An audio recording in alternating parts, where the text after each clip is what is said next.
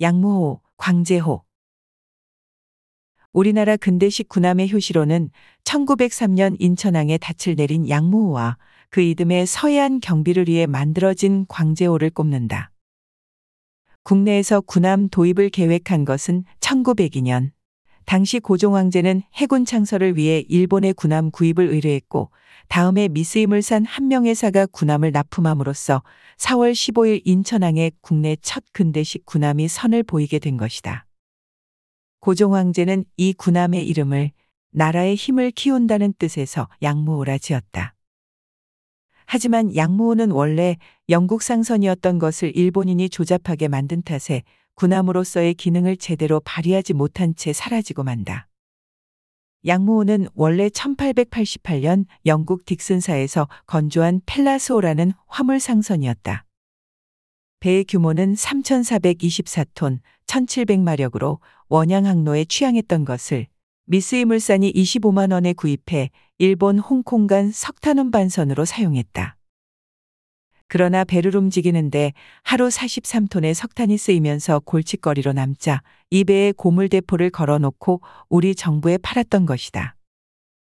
양무호는 인천에 닻을 내린 이후에도 배값을 지불하지 못해 약 4개월 동안 일본 군함에 의해 인천항에 억류되는 수모를 당하다가 그해 8월 22일 시운전을 거쳐 우리 군함으로서 정식 등록했다.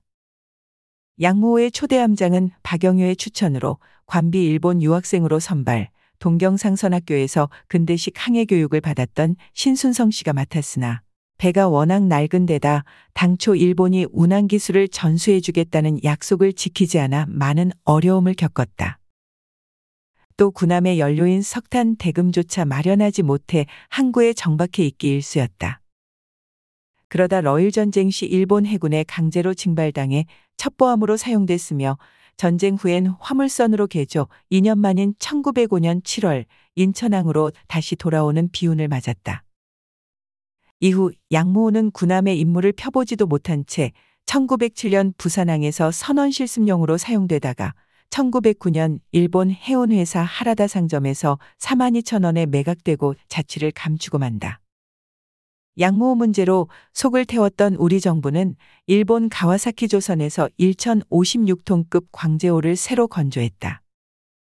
1904년 11월 인천항의 모습을 드러낸 광제호 역시 군함으로서의 역할을 단 1년 만에 끝내야 하는 시련을 겪는다. 양무호와 함께 이듬해 서해안 경비를 위해 만들어진 광제호는 대한제국의 상징적인 군함으로 무선전 신 시설이 설치된 우리나라 최초의 군함이었다. 군비 강화책의 일환으로 군함 도입이 추진되어 처음 도입된 군함이 양모호였고 이 배는 화물선을 급조한 것이었으나 광제호는 새로운 군함 발주 계획에 의거하여 일본에서 1904년에 건조되었다. 광제호는 전장 220척, 너비 30척, 선심 21척, 화물적 재량 540톤, 총 톤수 1056톤으로 해안경비와 등대 순시 및 세관 감시에 이용되었다. 1905년에는 강제 조약 체결 이후 해군 군함으로서의 기능이 상실되고 연안세관 감시선으로 전락하고 말았다.